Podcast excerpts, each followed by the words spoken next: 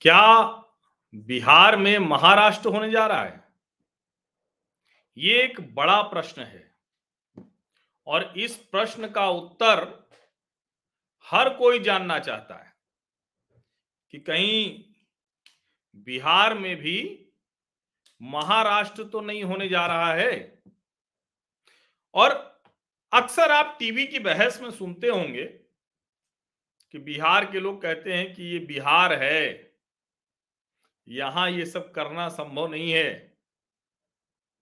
लेकिन एक बात समझिए जरा, और इसको थोड़ा ठीक से समझने की ज़रूरत है कि जब हम कहते हैं ना कि किसी राज्य में किसी पार्टी के विधायक टूटकर चले गए तो ऐसा नहीं है कि नरेंद्र मोदी और अमित शाह वो कनपट्टी पे कट्टा रख के और कहते हैं कि चलो, ये कनपट्टी पे कट्टा मैंने इसलिए कहा कि बल प्रयोग के लिहाज से हम लोगों की तरफ़ ये उपयोग में खूब आता है। ऐसा नहीं होता है। किसी एकाध विधायक को डरा धमका देना अपनी जगह है। वैसे तो किसी को भी डराना, धमकाना इतना आसान नहीं होता है आज के समय में। लेकिन फिर भी, अब आप कहें कि इतने विधायकों को एक साथ डरा, धमका कर उनको अपने पक्ष में ले आया गया तो ये बात थोड़ी जचती नहीं है। और जो लोग ये कह रहे हैं कि बिहार में महाराष्ट्र नहीं हो सकता, क्योंकि बिहार बिहार है तो ठीक ऐसी ही भाषा, ठीक ऐसे ही तर्क शिवसेना के लोग भी टीवी की बहस में किया करते थे, इस्तेमाल में लाते थे, कि भाई ये महाराष्ट्र है, यहाँ नरेंद्र मोदी और अमित शाह का कुछ नहीं चलने वाला है। एक बात और कही जाती थी कि देखिए, बिहार में चाहे जिस पार्टी का नेता हो, उसके आपस में संबंध बहुत अच्छे हैं। भले ही वो एक दूसरे के खिलाफ चुनाव लड़ते हैं, भले ही वो एक दूसरे को हराना चाहते हैं, भले ही वो एक दूसरे से खुलेआम लड़ते हैं, खूब जमकर लड़ते हैं। लेकिन उसके बावजूद, बिहार और महाराष्ट्र में समानता आज कैसे आ रही वो मैं आपको बताता हूँ। ऐसे ही महाराष्ट्र में भी कहा जाता था, ऐसे ही बिहार में भी कहा जाता है। बिहार में भी कहते हैं कि भाई ये संभव नहीं है।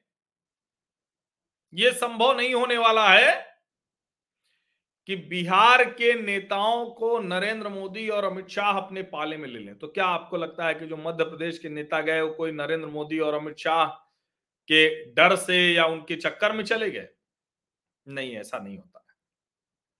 राजनीति करने वाला अपना राजनैतिक भविष्य देखता है। उस राजनैतिक भविष्य के आधार पर उसको जहाँ लगता है कि जाना ठीक रहेगा, वहाँ वो चला जाता है। कई बार उसमें प्रलोभन वगैरह भी शामिल हो जाता है। कई बार उसमें मंत्री का पद शामिल हो जाता है। लेकिन सबके मूल में वही रहता है कि हमारी राजनीति कैसे चलेगी? फ्यूचर पॉलिटिक्स कैसे चलेगी?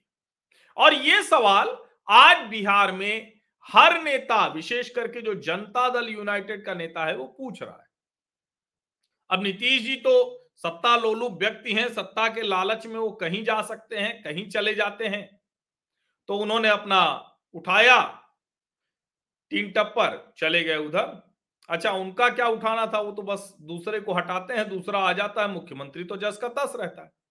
अच्छा भारतीय जनता पार्टी और राष्ट्रीय जनता दल की ऐसी मजबूरी है। लेकिन अब वो मजबूरी खत्म हो रही है। क्यों खत्म हो रही है? इसलिए खत्म हो रही है कि एक तो नीतीश कुमार का और अब खत्म हो रहा है। जो एक बीच में बड़ा स्पेस एक लेकर बैठे हुए थे, जिसकी वजह से न तो भारतीय जनता पार्टी, न तो राष्ट्रीय जनता दल दोनों में से कोई पूर्ण बहुमत की सरकार बना पाया। दूसरा, रामविलास पासवान जी अब वहाँ की राजनीति में नहीं रहे। ये दो बड़े बदलाव हैं। और देखिए, नीतीश जी तो पहले नंबर से तीसरे नंबर की पार्टी पहुँच गए। जैसे 2013 में जब वो गए थे और 2015 में सरकार चुनकर आई थी, लालू जी की और नीतीश जी की और नीतीश जी मुख्यमंत्री बने थे, तेजस्वी उप मुख्यमंत्री बने थे, तेज प्रताप मंत्री बने थे, ऐसे ही नीतीश जी अपमानित होते थे। उस वक्त खबरें चलती थी कि जेल से किसी गुंडे का फ़ोन आ गया, एसपी को कोई धमका रहा है और नीतीश जी असहाय हो गए थे। लगभग उतना ही समय हुआ, छह महीने में ही नीतीश कुमार की स्थिति बहुत खराब हो गई। ऐसा नहीं कि नीतीश कुमार जानते नहीं थे।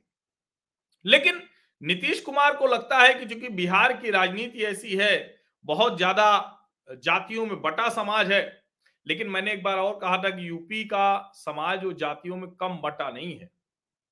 लेकिन रास्ता निकल आया। और देखिए वो जातियों में बहुत बटा समाज भी कैसे सिर्फ़ जाति आधार पर राजनीति करने वालों को सत्ता से बेदखल कर देता है, एकदम आउट कर देता है। आज अभी बिहार के एक सांसद हैं, उनका नाम है प्रदीप कुमार सिंह। प्रदीप कुमार सिंह सांसद हैं बिहार के। उन्होंने एक बात कही, और जो बात उन्होंने कही है, वो बात हर कोई जानता है, हर कोई बार बार उस बात को कह रहा है। ये बात नीतीश कुमार भी जानते हैं और टीवी पर उनकी पार्टी की तरफ़ से जो प्रवक्ता लोग आते हैं, वो भी जानते हैं। प्रदीप कुमार सिंह जी ने कहा कि जो महाराष्ट्र में हुआ, वही बिहार में होने वाला है। क्यों होने वाला है? उन्होंने उसको बताया। उन्होंने कहा कि जनता दल यूनाइटेड के सांसद और विधायक, वो नीतीश कुमार में और नीतीश जी की सरकार में अपना भरोसा खो बैठे हैं। आने वाले समय में विधायक सांसद उन्हें छोड़ देंगे और बीजेपी में शामिल हो जाएँगे। नीतीश कुमार जी ने तेजस्वी यादव को अगला मुख्यमंत्री बिहार का घोषित कर दिया है। उनका एक भी सांसद विधायक नहीं है जो इस बात को स्वीकार करे। देखिए, बड़ी गहरी बात प्रदीप जी कह रहे हैं। जो भाजपा के सांसद प्रदीप सिंह हैं, अब वो भाजपा के सांसद हैं, इसलिए उनकी बात नहीं सुनना है ये मत कीजिए, ध्यान से सुनिए। क्योंकि प्रदीप सिंह जो कह रहे हैं वो सच है। जनता दल यूनाइटेड और राष्ट्रीय जनता दल की कार्यशैली में ज़मीन आसमान का अंतर है। संभव नहीं कि दोनों एक साथ चल पाए। और तेजस्वी यादव की अगुवाई में जनता दल यूनाइटेड के नेता चल पाएँगे, इसमें बहुत मुश्किल दिखती है। अब वो, ठीक है, प्रदीप सिंह कह रहे हैं, गलत पार्टी में चले गए हैं, गलत लोगों के साथ हैं। इसका खामियाजा भुगतना पड़ेगा, उनके विधायक सांसद छोड़ देंगे।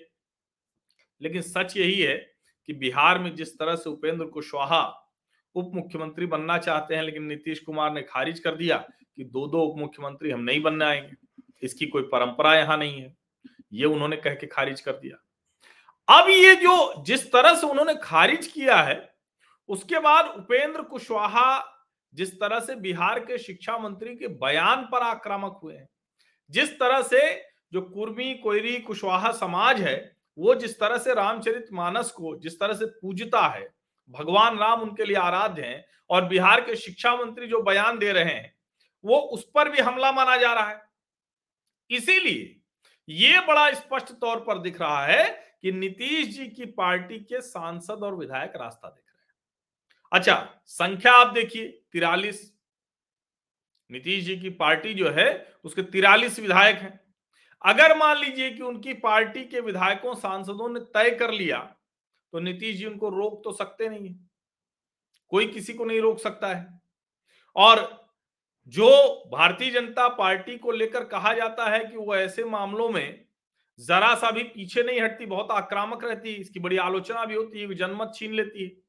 लेकिन ये जनमत छीनने से ज़्यादा दोबारा जनमत मिलेगा कि नहीं? ये भ्रम जब हो जाता है तो वो अपना भ्रम दूर करने के लिए सही ठिकाने पर जाना चाहता है नेता। इसीलिए ये स्पष्ट लगभग दिख रहा है कि आने वाले समय में उसकी तारीख क्या होगी।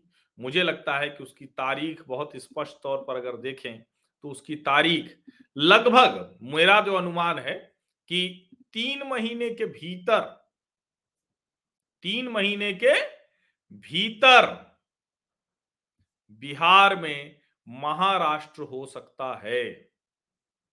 समझिए इसको। तीन महीने के भीतर बिहार में महाराष्ट्र हो सकता है। अब उसकी क्या कहें कि किस तरह से वो चीज़ें आगे बढ़ेंगी, कैसे वो दिखेगा, ये तो नेता लोग जाने और मैं बार बार कहता हूँ कि देखिए हमारा काम कोई भविष्यवाणी करना नहीं है, लेकिन जो राजनीतिक घटनाएँ दिख रही होती हैं, उसके आधार पर हम लोग एक अनुमान ज़रूर बताते हैं। और मुझे लगता है कि बिहार में महाराष्ट्र होने की तारीख बहुत नज़दीक दिख रही है। तीन महीने के भीतर भीतर नीतीश कुमार जिस तरह से अपमानित हो रहे हैं, वो स्वयं और उनके साथ जो लोग हैं, जो उनकी पार्टी के विधायक सांसद हैं, वो राष्ट्रीय जनता दल का साथ छोड़ देने वाले हैं। बहुत बहुत धन्यवाद।